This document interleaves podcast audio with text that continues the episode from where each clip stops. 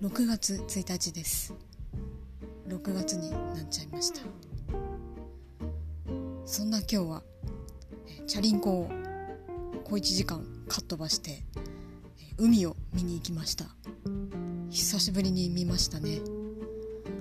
沖縄とかカンクンとかに比べるとまあ、えー、あんまり綺麗な海ではないんですけどそれでも視界に広がる広い景色だったり青い海だったり永遠に寄せては返す波だったり、えー、それを見るだけでもだいぶ癒されましたね、えー、30分ぐらい砂浜で体操座りをしておりました。